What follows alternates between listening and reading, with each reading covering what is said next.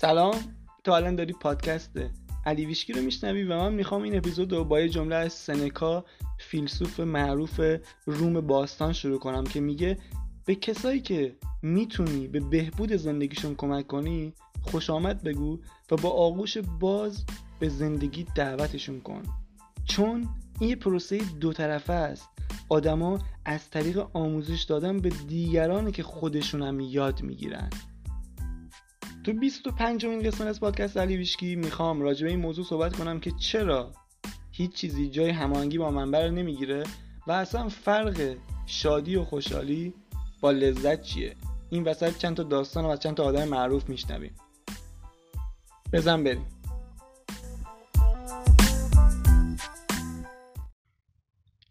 حدودا یه هفته پیش یه استوری گذاشتم توی اینستاگرام از آگاهی بالاتر آبراهام چنل استر که گفته بود هیچ جایگزینی برای هماهنگی با منبع وجود نداره. یادت باشه که منبع همون خداست. این خیلی واسم جالب بودی چند روزی بهش فکر کردم. خیلی مثال اومد تو ذهنم ازش و گفتم خوبه که با این چیزهایی که الان دارم میشنوم یاد می‌گیرم و یه سری اتفاقاتی هم افتاد. بیام راجع این موضوع صحبت کنم. امروز این قناریه تو اوج اصلا چهچه می‌زنه در مرگ. ولی اشکال نداره بذار صداش باشه. چون نمی‌تونم کاریش کنم. بعد آره گفتم بیام راجع این موضوع صحبت کنم.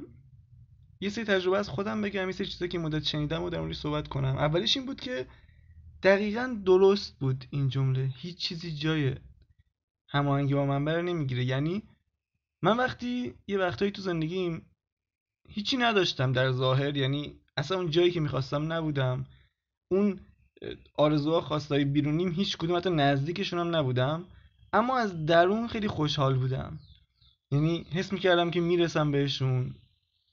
و نتونستم هیچ وقتی رابطه پیدا کنم بین اوضاع بیرونیم و اوضاع درونیم. یعنی هیچ وقت رابطه مستقیم نداشتن اینجوری نبود که بگم حالا اوضاع بیرونیم خوبه من خوشحالم و اوضاع بیرونیم بده من ناراحتم. دقیقا اتفاقا برعکس هم می‌شد.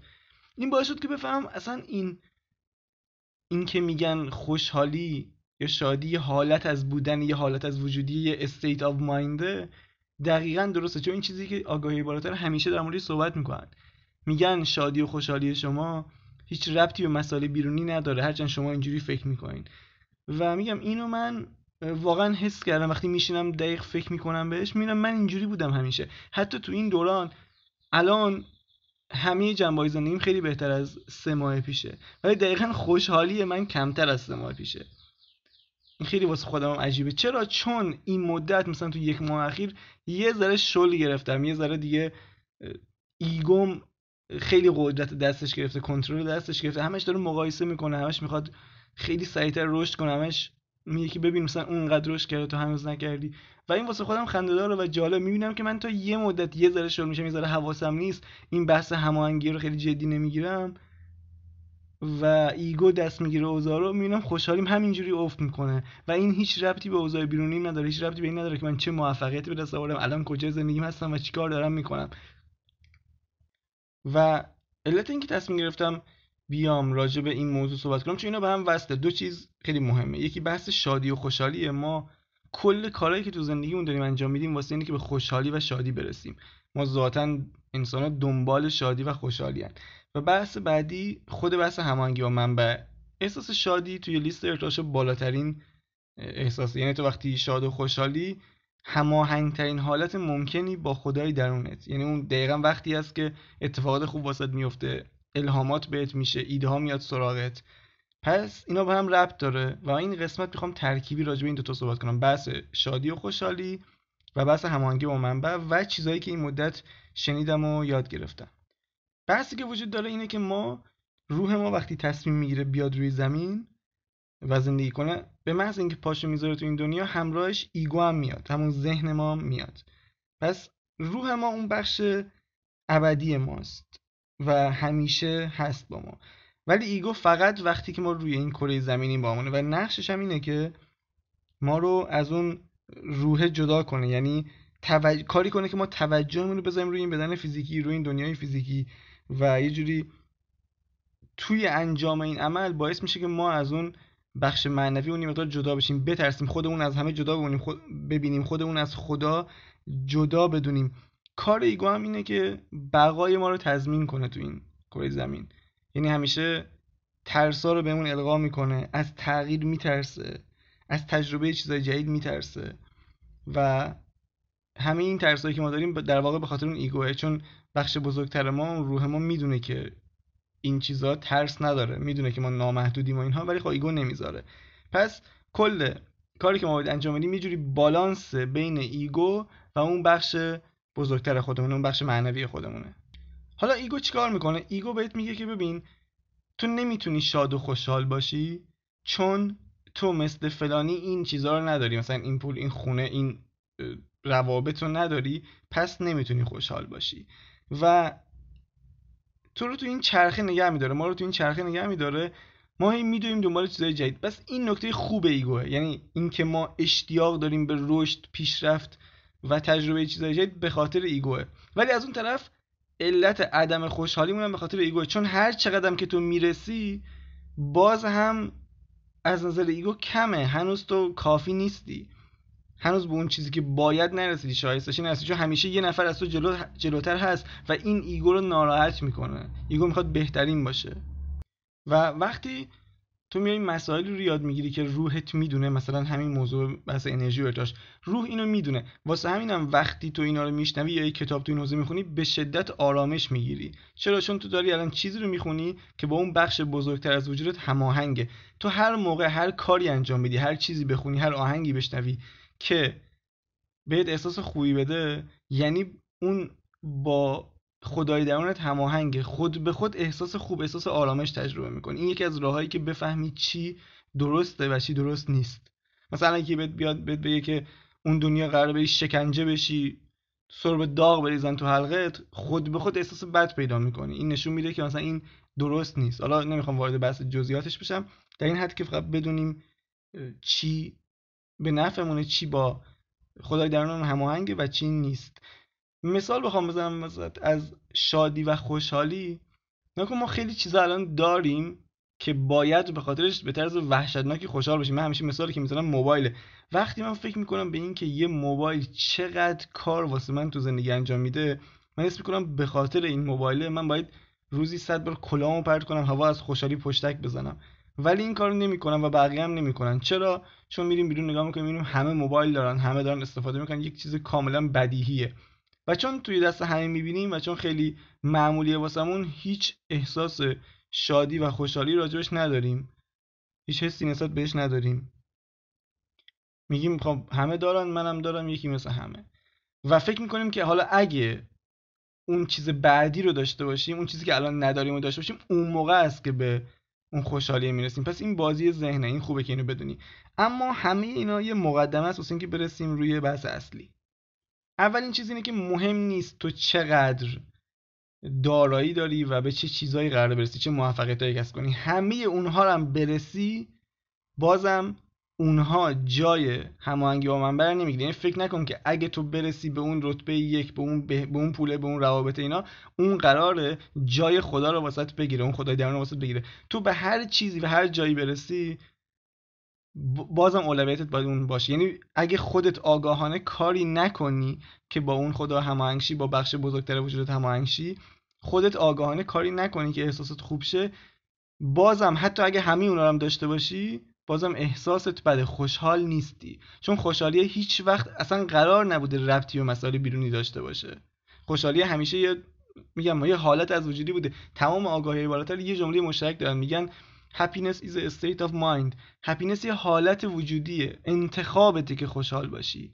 ربطی و مسائل بیرونی نداره. هر چند اگه تو همه چیزای بیرونی رو داشته باشی راحت تر می‌کنه واسط اینکه خوشحال باشی رو. ولی بازم فرقی نداره. یعنی بازم اون تلاشه رو باید بکنی فکر نکنی که مثلا اون رو داشته باشی دیگه تمومه. و این حالا می‌خوام برم سر مثالا اینی که خودم دیدم واقعا و این مثالا واسم جالب بود. اولیش جاستین بیبره که دقیقا اتفاق واسش افتاد. یعنی این آدم خب همه چی داشت ولی یه جوری زندگی خودش رو خراب کرد. یه جوری سری کارا انجام داد که نزدیک بود بره زندان و حالا کلی حاشیه داشت و اینا. و الان اگه نگاه بکنی من یه چند وقت پیش سریال مستندی می‌دیدم. یه جا اسم این جاستین بیبر اومد و اون کسی که اینو میشناخت گفت این الان مرد خداه خیلی واسم عجیب بود که این حالا من نمیشناختم زندگیش زیاد پیگیر نبودم من بیشتر رو پیگیری می‌کنم. ولی این عبارت رو شنیدم خیلی واسم جالب بود که انگار این اتفاقاتی که واسش افتاد بهش نشون داد که ببین این راه اصلی نیست. یعنی این چیزایی که تو داری این کاری که داری انجام میدی هیچ کدوم جای اون هماهنگی رو نمی‌گیره. و بعد شنیدم از آدمای دیگه که کسایی که تو بحث معنوی اینا بودن که این چند تا کوچ خفن استخدام کرده و اینا بهش یاد دادن این مباحث رو. و الان میگم اون عبارتی که به کاربر گفت الان مرد خدا. یعنی خیلی آروم شده و خیلی اصلا مسیرش عوض شده خیلی جالب بود واسم. اما میگم چون از اون زیاد نمی‌دونم فقط همینجوری شنیدم نمی‌خوام زیاد در صحبت کنم. بریم رو بحث کسی که من خودم میشناسمش.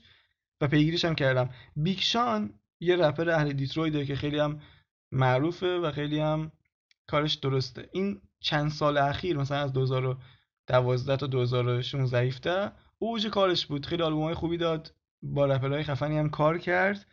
اما یه دفعه یکی دو سال نبود. یکی دو سال کلا کارش گذاشت کنار. تا اینکه وقتی برگشت من این مصاحبه ازش می‌دیدم. دیدم خدا این تو این مصاحبه داره در مورد زمیر ناخودآگاه و اینا صحبت می‌کنه. بحث انرژی و ارتعاش. گفتم این آخه چه به این حرفا.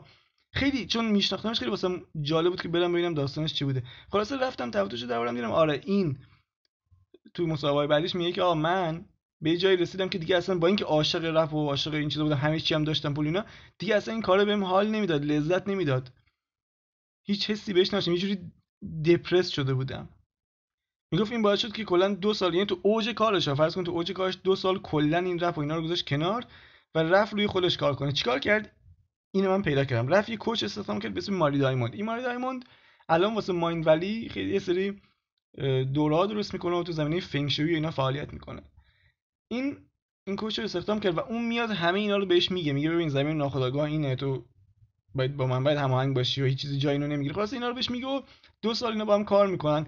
و وقتی این آدم برمیگرده کلا اصلا یک آدم دیگه شده. الان میره تو جای مختلف مصاحبه می‌کنه من می‌بینم همش در مورد بحث انرژی و نمی‌دونم زمین ناخودآگاه اینا صحبت می‌کنه. و اینم می‌گفت که می‌گفت من همه اینا رو داشتم به هر چی که تو بچگی می‌خواستم رویاش داشتم رسیدم ولی بازم خوشحال نبودم. یعنی طرفدارمو داشتم پولو داشتم ثروت داشتم خونه رو داشتم همه چی رو داشتم. ولی اون خوشحالیه نبود. چرا؟ چون یه جوری فکر می‌کرد که اینا قرار جای اون هماهنگی رو بگیره. یعنی نمی‌دونست اصلا این موضوع رو. ولی خب اون کوچی که استخدام می‌کنه میاد همینا رو بهش میگه و این برمیگره خیلی جالبه. الان مثلا آهنگایی که این چند وقت ازش میشنوم مثلا یه آهنگ داره با دیجی خالد به اسم تانک یو یا ممنونم. اول این آهنگ یه جمله خیلی جالبی داره. میگه من با آدمای خیلی بزرگ با آدمای خیلی موفقی تو زندگی ملاقات کردم که اینا بهترینا تو حوزه کاری خودشون بودن. ولی می‌گفت حتی یه دونه از اینا رو ندیدم که عمیقا به خاطر هر چیزی که تو زندگیش داره شکرگزار نباشه. یعنی گفت وجه مشترک همه اینا یه شکرگزاری عمیق بود. یعنی خیلی جالبه یه رابطه مستقیم وجود داشت بین خفن ترین آدمایی که تو زندگیش دیده بود و شکرگزاری. گفت همه اینا دیوانوار شکرگزار بودن به خاطر هر چیزی که داشتن. و این باعث شد که هم خیلی موفق باشن و هم همزمان خوشحال باشن شاد باشن. و این تو این آهنگ میاد دقیقا همین کارو می‌کنه. از شروع می‌کنه از بچگی از تک تک آدمایی که تو زندگیش تاثیر گذاشتن تشکر می‌کنه. و بعد در مورد کائنات صحبت می‌کنه و این داستانش تعریف می‌کنه که چجوری اتفاقات همزمانی ها باعث شده که این بیاد توی این مسیر رو اینا. خیلی آهنگ جالبی حالا اگه خواستی می‌تونی دانلود کنی آهنگ یو و بشنویش. اما این اولین مثال بود از اینکه یه نفر دقیقا اتفاق واسش افتاده بود. حالا میگم مثالا خیلی زیاد از میلیونرها از آدمای مختلف می‌خوام چیزایی بگم که واسه خودم جالب بوده. اما دومین موردی که باعث شد من تصمیم بگیرم این اپیزود رو ضبط کنم شنیدن یه پادکست دیگه بود.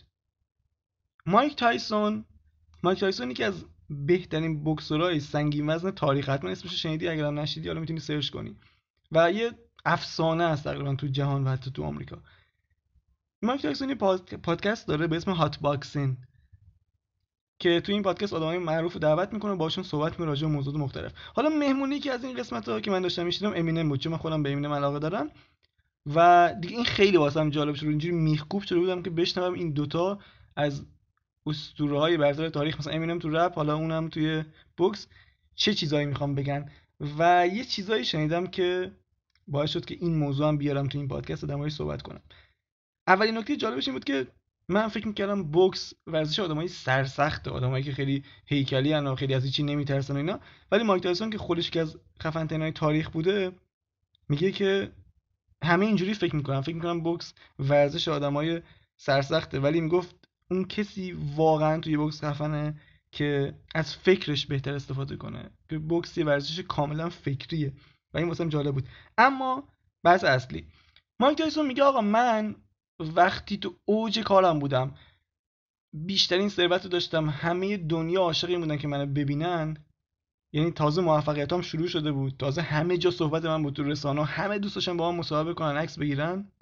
می‌گفت به اینجا رسیده بودم اما هیچ حس خاصی نداشتم. می‌گفت هنوز می‌گفتم بابا اینا چرا می‌خوام با من مصاحبه کنن با من عکس بگیرن؟ من که اصلا ارزشی ندارم من که اصلا عددی نیستم.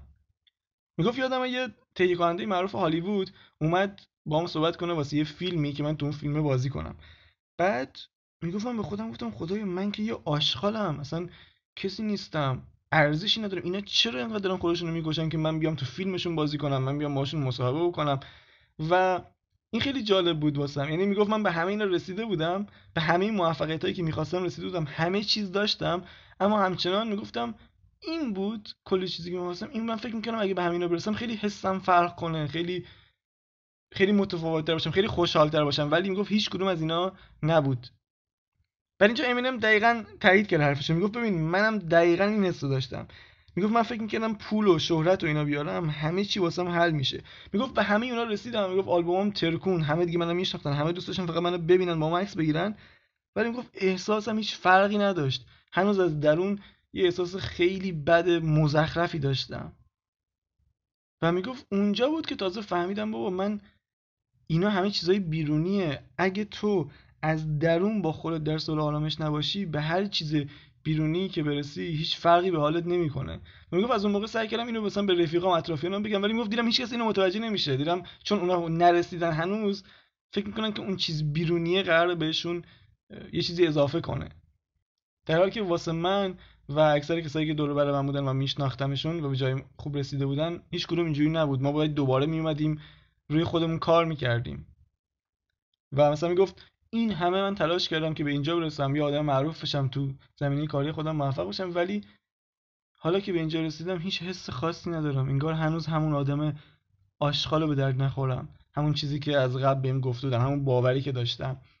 وقتی اینا رو شنیدم خیلی واسم جالب بود. یعنی خیلی خیلی گفتم آقا این اصلا یه چیز جهانیه. فرقی نمی‌کنه تو تو چه مرحله ای باشی. بازم باید روی خودت کار کنی. بازم باید اول درونت رو درست کنی. اول باید اون هماهنگی رو داشته باشی با خودت با اون خدای درونت. احساسه رو خوب کنی. اون چیزای بیرونی فقط اثرات جانبی هماهنگ بودن با درونته. یعنی اون موقع است که تو می‌تونی لذت ببری. وقتی من با درونم هماهنگم می‌تونم از اون چیز بیرونی لذت ببرم.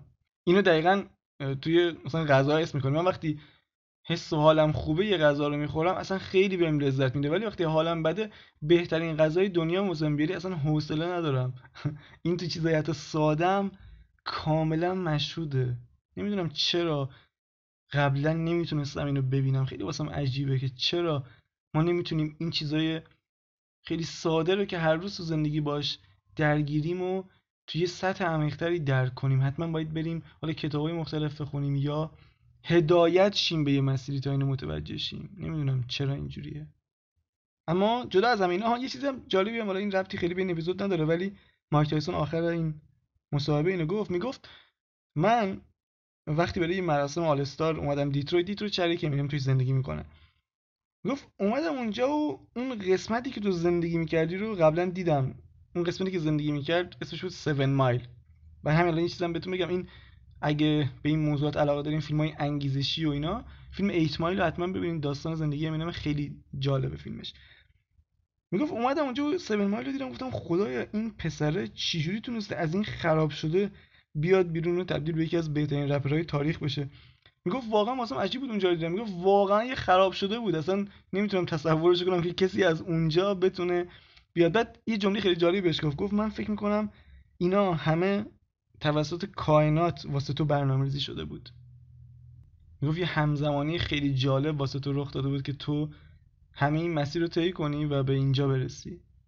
اما همه اینا رو که گفتم حالا می‌خوایم بریم سر یه موضوع باحالتر. این که فرق اینا چیه؟ چرا ما به یه سری موفقیت هایی می‌رسیم؟ این واسه خودم پیش اومده. به سری موفقیت هایی می‌رسیم ولی اون موفقیت نمی‌تونه خوشحالیمون رو تضمین کنه. مثلا من یه دوری فکر می‌کنم که اگه کنکور قبول شم اون جایی که می‌خوام دیگه من میشم خوشحالترین آدم دنیا. و دقیقا اتفاق افتاد و من فقط مثلا شاید دو سه روز خوشحال بودم. مثلا بعدش مثلا دوباره برگشتم تو حالت قبلی. یعنی ما یه سری موفقیت به دست یه سری اتفاقایی تو زندگیمون میفته که فکر می‌کنیم اونا قرار خیلی ما رو خوشحال کنه. اونا قرار تضمین کنه خوشحال بونه ولی اصلا اونجوری نیست. این باعث شد به یه بحثی برسم به اسم تفاوت لذت و خوشحالی. و اینکه چرا ما باید بیشتر کشیده بشیم به سمت خوشحالی تا لذت. و اینکه چرا ما اشتباه برنامه‌ریزی شدیم. حالا اینو بهتون میگم. ما آدما ذاتا شادی و خوشحالی رو دوست داریم. و طبق چیزی که آگاهی بالاتر بهمون میگن میگن آقا اصلا به دنیا اومدین که شاد باشین. و مثالی که می‌زنن مثال بچه میگن نگاه کن تو به دنیا میای بچه رو ببینی همه شاد و خوشحاله. حالا بعدا بهتون چیزای دیگه یاد میدن که این باعث میشه که فراموش کنید این شادی و خوشحالی رو. ما از یه سنی به بعد حالا کار نداریم آموزش ها از کجا میاد. در مادر خانواده است مدرسه من فکر می‌کنم بیشترش تبلیغاته تو تبلیغات بهت لذت رو میگن. میگن فلان چیزو بخر یا فلان جا برو که لذت به دست بیاری. ما دیگه میفتیم دنبال لذت. دیگه دنبال شادی خوشحالی نیستیم. یعنی فکر می‌کنیم اینا رو با مقاطی می‌کنیم. خب؟ فرق اینا چی اصلا؟ شادی خوشحالی و لذت فرقشون چیه؟ من قبلا فکر می‌کنم اینا یکی هن. بعد فهمیدم اینجوری نیست. و این تفاوت این دوتاست که حال ما رو بد می‌کنه که نمی‌ذاره ما طولانی مدت خوشحال باشیم. فرق این دوتا رو من چجوری فهمیدم؟ دکتر رابرت لاستیگ لاستیک نه لاستیگ. یه دانشمند استاد دانشگاه آمریکاییه. ایشون یه کتاب داره به اسم هک کردن ذهن آمریکایی. حالا این کتاب توش چی نوشته و چرا اینقدر مهمه؟ این آدم اعتقاد داره که فرهنگ آمریکایی خوشحالی رو با لذت اشتباه گرفته و این یه سری مشکلاتی رو به وجود آورده و از اونجا که فرهنگ آمریکایی همیشه صادر شده به بقیه جاها قطعا ما همینو داریم این داستان رو داریم هرچند نسبت بهش آگاه نباشیم. الان این آگاهی رو بیارم و انتقال بدم. این آقای لاستیک میگه پنج تا تفاوت وجود داره بین شادی شادی و خوشحالی و لذت که درک اینا می‌تونه یه دنیا تفاوت توی نگاهت به وجود بیاره. توی بحث هماهنگی با منبع هم آگاهی بالاتر اینو میگن. میگن این احساس شادی و خوشحالیه که بالای لیست ارتعاشیه. ما دقیقا دنبال این شادی و خوشحالی هستیم.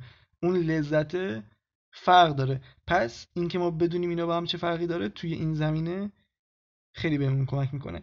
و این نکته خیلی مهم اول بهت بگم که تو این کتاب اینو توضیح میده که چرا کسایی که حتی لذت های زیادی رو تو زندگیشون تجربه می‌کنن لزوما خوشحالترین آدما نیستن. این یکی از بزرگترین افسانه ها بود. من خودم همیشه فکر می‌کردم هر چقدر لذت بیشتری تجربه کنی خوشحالتری. که مثل اینکه اصلا اینجوری نیست. هرچند خودم واقعا تجربهش کردم. بریم اون پنج تا تفاوت رو ببینیم. اولیش میگه لذت زمانش کوتاه در حالی که شادی دراز مدته لذت نیاز الان تو برطرف می‌کنه. یه جورایی مثل مسکن میمونه. ولی شادی در طولانی مدت در وجود داره. یه جوری احساس رضایت از زندگی بهت میده. وقتی خوشحالی از زندگیت راضی هستی وقتی خوشحالی می‌تونی فقط به یک چیزی فکر کنی فقط یه خاطره یادت بیاری و اون احساس رضایت رو در خودت به وجود بیاری. ولی واسه تجربه لذت اینجوری نیست. حالا میگم چرا اینجوری نیست. دومین تفاوت لذت و خوشحالی اینه که لذت زیاد اعتیاد آوره ولی خوشحالی سبک light معنویه. ما اصلا چیزی به اسم اعتیاد به خوشحالی زیاد نداریم. سومین تفاوت اینا اینه که لذت گرفتنیه ولی خوشحالی بخشیدنیه یا دادنیه. همون تفاوت taking و giving همون چیزی که تو اپیزود قانون آینه گفتم. نیگا کن اون چقدر قانون خفنی که رو این موضوع هم تاثیر داره. توی لذت ما باید یه چیزی رو بگیریم یه چیزی رو به دست بیاریم تا لذت تجربه کنیم. یه اتفاقی باید بیفته. ولی خوشحالی اصلا اینجوری نیست.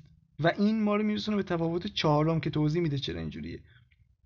لذت از طریق ابزارهای بیرونی و تجربیات بیرونی به دست میاد در حالی که خوشحالی به هیچ چیز بیرونی نیاز نداره. یعنی میگه آقا لذت اعتیاد آوره تو یه چیزی رو تجربه می‌کنی که لذت داره؟ مثل مثلا مصرف مشروبات مثل یه مواد خاص مواد مخدر اینا. اون بهت لذت میده و تو دوست داری دفعات بعد بازم اونو تجربه کنی اون لذت رو تجربه کنی و هی میری دنبالش و هی میری دنبالش و این یه نتیجه ای داره واسط نتیجهش اینه که لذت زیاد شادی و خوشحالی الان تو و آینده تو ازت می‌گیره. چرا؟ چون تو رو معتاد می‌کنه. در حالی که تو واسه خوشحال بودن به چیزی نیاز نداری. می‌تونی بشین اینجا به یک چیز ساده فکر کنی و خوشحال باشی. می‌تونی شکرگزار باشی و احساس خوشحالی رو در خودت به وجود بیاری. می‌تونی با شنیدن یه آهنگ مثلا احساس شادی و خوشحالی در خودت به وجود بیاری ولی لذت سنگین تره لذت عمیق تره نیاز داره به چیزهای بیرونی. و این چیز بیرونی منظورم حتما مواد و نمی‌دونم چیزهای مختلف نیست اصلا می‌تونه یه رفتار باشه. یه مثالی از جولوسین الان یادم اومد اینو تعریف کنم. جالبه. جولوسین میگه من تا مدت ها هر موقع که می‌رفتم سخنرانی می‌کردم کلی آدم نشسته بودن همین که سخنرانی تموم می‌شد همه میومدن سمتم تبریک می‌گفتن گفتن عجب سخنرانی خفنی کردی. مثلا زندگی ما متحول شد و اینا. می‌گفت زنم هم میومد همش ازم تعریف می‌کرد و اینا. می‌گفت من عادت کردم به این معتاد شدم این یه لذتی بود که اصلا می‌رفتم سخنرانی کنم که بعدش اینا بیان اینو بهم بگن. می‌گفت یه روز یه سخنرانی خیلی جالبی انجام دادم و بعدش مثلا همیشه منتظر بودم که بقیه بیان و بهم تبریک بگن و ازم تشکر کنن. می‌گفت دیدم هیچکس نیومد. می‌گفت دیدم همه دارن با هم حرف می‌زنن و من اونجا تنها وایسادم. می‌گفت همیشه زنم حداقل ولش میومد. اصلا بهم تبریک می‌گفت و می‌گفت چقدر سخنرانی خوبی بود. ازم حمایت می‌کرد. می‌گفت این دفعه اونم حتی نیومد. می‌گفت خیلی دپرس شدم و اصلا ناراحت شدم. گفتم نگاه کن چرا اصلا یه دفعه رفتارشون همه عوض شد. می‌گفت اومدم تو ماشینم نشستم و تنها اومدم خونه. می‌گفت هر موقع بعد این سخنرانی میفتم خونه سگم همین که منو می‌دید جلوی در میومد سمتم. می‌گفت این دفعه حتی اونم نیومد. می‌گفت اونم همچین منو دید و یه نگاه بهم کرد و همینجوری اونجا نشست و لم داده بود. می‌گفت چند لحظه رفتم تو فکر. می‌گفت رفتم لباسم عوض کردم اومدم نشستم تو حیات می‌گفت یه دفعه این ایده اومد تو ذهنم که بهم گفت جول تو اصلا نیازی نداری به این حرفای بقیه به اینکه حتما بقیه بیان تایید کنن. می‌گفت من اینجوری معتاد شده بودم به اینکه حتما باید اونا منو تایید کنن حتما باید نظر بدن. می‌گفت یه لذتی بهم می‌دادیم. بعد می‌گفت اون ایده اومد سراغم که تو فقط باید خودت تایید کنی خودتو و خودت از کارت راضی باشی و اصلا نیازی نداشته باشی به اون تایید بقیه. این مثلا یک نوع از اعتیاد به لذت بود که رفتاری بود. اما پنجمین مورد که از همه مهمتره و, و توضیح میده که چرا این اتفاق این تفاوت فرق بین لذت و با خوشحالی چه اینه که لذت به هورمون دوپامین وصله و شادی به هورمون سروتونین. سروتونین هورمون شادیه دوپامین هورمون لذته. حالا فرق اینا چیه؟ هورمون دوپامین دنبال پاداشه. وقتی تلاش میشه که کارایی کنی که خیلی بهت لذت بده بعد دوست داری دوباره اون رو تجربه کنی. مثلا قمار مصرف مواد یا خوردن یه سری غذاهای خاص یا یه سری رفتارهای خاص. و این دکتر لاستیک تو این کتابش میگه که هورمون لذت و تجربه بیش از حد اون می‌تونه به اعتیاد منجر بشه. حالا همینا رو که میگه منظورش نیست که لذت بدا میگه باید کنترل شده باشه. باید شادی رو هدف بگیری دنبال خوشحالیت باشی. وقتی تو خوشحالی توی مسیرت لذت رو خود به خود تجربه می‌کنی. خیلی این این نتیجه گیریه خیلی چیز جالبیه. میگه تو خوشحال باش احساس رضایت داشته باش لذت رو تجربه می‌کنی توی راهت. لازم نیست بری دنبالش. و من چون این اپیزود در مورد هماهنگی با منبع یه چیزم بگم. چون دوست دارم این جا بیفته. هماهنگی با منبع همون احساس خوبه. اینکه تو آگاهانه احساس تو خوب کنی می‌تونی با اون خدای درونت هماهنگ شی. خب؟ حالا آبراهام راجع به این قضیه چی میگه؟ میگه آقا ازش پرسیدن. یعنی ما واسه اینکه با منبع هماهنگ باشیم با خدای درونمون هماهنگ باشیم باید همیشه شاد و خوشحال باشیم کلامونو پرت کنیم هوا آبراهام میگه بابا اصلا اینجوری نیست.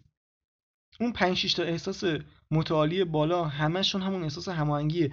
ولی آبراهام میگه بهترین احساس همون احساس اینترسته احساس رضایت احساس علاقه است. تو این لحظه از زندگیت راضی هستی. یه احساس رضایتی داری به اون کاری که داری می‌کنی یه مقدار علاقه داری. این خود اون هماهنگی با من به. همیشه این نیست که من 24 ساعت خوشحال باشم برقصم کلامو پرت کنم هوا که من خوشحالم. اونجوری باشی عالیه. ساعتی از روز دقایقی از روز. ولی اصل اون هماهنگی همون احساس رضایت هست همون خوشحالیه هست. حتما نباید دنبال لذت باشی. یه اتفاقی بیفته یه کار خاصی انجام میده یک معجزه ای رخ بده که تو اونو تجربه کنی. می‌دونی این درکش خیلی مهمه. و این حالا طولانی هم شد سی دقیقه شد. می‌خوام بریم سر چون این قسمت از اون قسمت هایی که ما سوال جواب داریم با آگاهی بالاتر. بریم من سوال رو بخونم و در موردش صحبت کنیم. سوالی که این قسمت انتخاب کردم اینه. سلام. سوالی که من دارم ازت در رابطه با چیزیه که این روزا زیاد در موردش حرف زده میشه و خیلی رو بورسه یعنی ذهن آگاهی بودن تو لحظه حال و مدیتیشن من متوجه هستم که بودن تو لحظه حال خیلی عالیه و حس خوبی به آدم میده. اما می‌خوام بدونم از دید آگاهی های بالاتر این تأثیری روی فرایند خلق آگاهانه و جذب خواستان داره یا فقط یه استراحتیه که من دارم به ذهنم میدم؟ یعنی می‌خوام بدونم می‌تونم ازش مثل یه ابزار برای رسیدن به چیزایی که دوست دارم استفاده کنم؟ یا فقط یه چیز معمولیه که واسه چند لحظه حس خوبی بهم میده؟ اما الان بریم سراغ جوابی که این آگاهی بالاتر به این سوال میده. سلام. ما هم بی نهایت خوشحالیم که این سوال رو از ما پرسیدی. ذهن آگاهی یه تمرینیه که باعث میشه شما تو لحظه حال بمونید.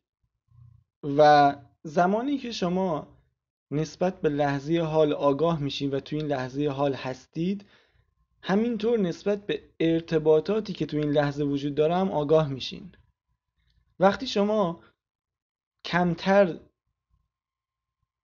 حواستون به دنیای بیرونتون پرت میشه و بیشتر با خودتون در صلح آرامش هستید به نیروهای معنوی که تو این جهان وجود داره وصل میشید.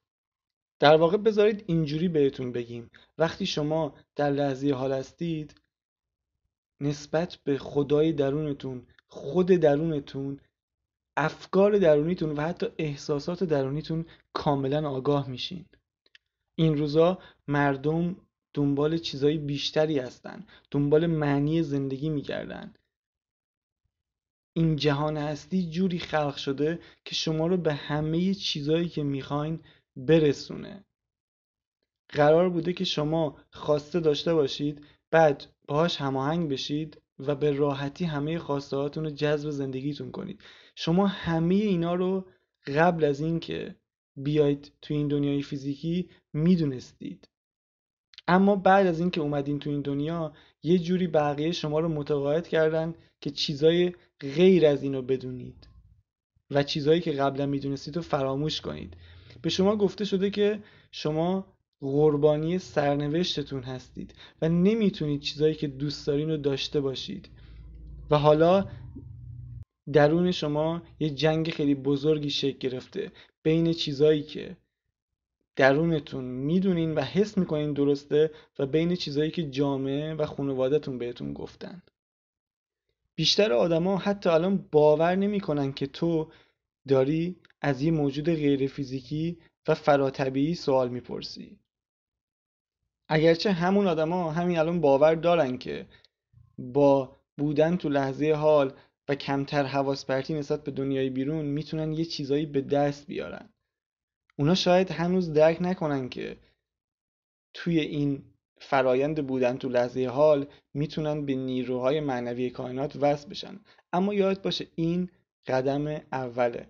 وقتی یه نفر به ذهن آگاهی مدیتیشن و بودن تو لحظه حال علاقمند میشه این باعث میشه که مدیتیشن انجام بده. بعد از طریق مدیتیشن ممکنه با یه کتاب مثل کتاب راز یا با مفهومی مثل قانون جذب آشنا بشه. و همینطور کم کم با استفاده از همین چیزا مسیرش رو برای رشد معنوی طی می‌کنه. اما چیزی که خیلی مهمه الان بدونید اینه که مکالمه ما الان جدیدترین اطلاعات معنوی که تو جهان وجود داره و آدمای خیلی کمی هستند که این توانایی رو دارن که این موضوع رو درک کنن و به ما ملحق بشن. یه نکته من اینجا توضیح بدم بچا اینجا از عبارت leading edge of thought استفاده کرده. این خیلی مهمه که حتما توضیح بدم. Leading edge به جدیدترین چیز ممکن میگن. میگه آقا این اطلاعاتی که الان شما دارین می‌گیرین از ما جدیدترین چیزیه که وجود داره. یعنی اطلاعات یه سال پیش و هم دو سال پیش و اینا نیست. فرض کن اپل آخرین نسخه گوشیشو داده بیرون. یا مثلا آخرین اندرویدی که اومده بیرون. این خیلی فرق داره. مثلا با اندروید 5 یا اندروید 6 مثلا. می‌دونی؟ یعنی در واقع داره میگه که جدیدترین چیزی که وجود داره رو ما داریم بهتون ارائه میدیم. این خیلی چیز به نظرم خفنیه. الان دوباره بریم سر بحث خود جواب آگاهی برتر این خواستم فقط یه توضیح بهتون بدم. این ایمان زیادی رو میطلبه که شما از کسی که فقط به بودن تو لحظه حال علاقه داره تبدیل بشیم به کسی که کاملا داره درک می‌کنه که اون داره زندگیشو توی هر لحظه خلق می‌کنه و خالق زندگی خودشه. اما با این حال ما کسی رو قضاوت نمی کنیم. همه شما تو مسیر کشف خودتون هستید و این زمانی که توش هستید زمان بیداری معنویه. مردم کم کم دارن میپذیرن که یه چیزای بیشتری تو این دنیا وجود داره که فقط نمیشه با حواس پنجگانه اونا رو درک کرد. این روزا مردم خواسته های بیشتری دارن و دوست دارن چیزهای بیشتری رو بدونن و قانون جذب اونا رو هدایت می‌کنه به سمت موضوعاتی که از نظر ارتعاشی براش آمادن اما شما باید خوشحال باشید که اینقدر از نظر ارتعاشی آماده هستید که دارید جدیدترین اطلاعاتی که توی جهان وجود داره رو دریافت می‌کنید. تمام عشق ما همراه شماست. این کل پاسخ آگاهی برتر بود. علت اینکه این انتخاب کردم این بود که دو تا سوال خیلی خوب دیدم. یکی همین سوال و یکی سوال بعدی و حس کردم اینا به هم مرتبطه. پس گفتم اول اینو بیارم و تو اپیزودهای بعد ادامه اون سوالو میارم که اونم خیلی جالبه. امیدوارم دوست داشته باشین. سوال جواب و خود واسه خودم خیلی جالب بود. اینکه ما داریم جدیدترین اطلاعات در واقع ازشون می‌گیریم. اطلاعات مال یک سال پیش و دو سال پیش و ده سال پیش نیست. خیلی جدیده. خیلی خیلی جدیده. اما بریم سراغ قسمت معرفی کتاب که این قسمت به جاش معرفی فیلمه.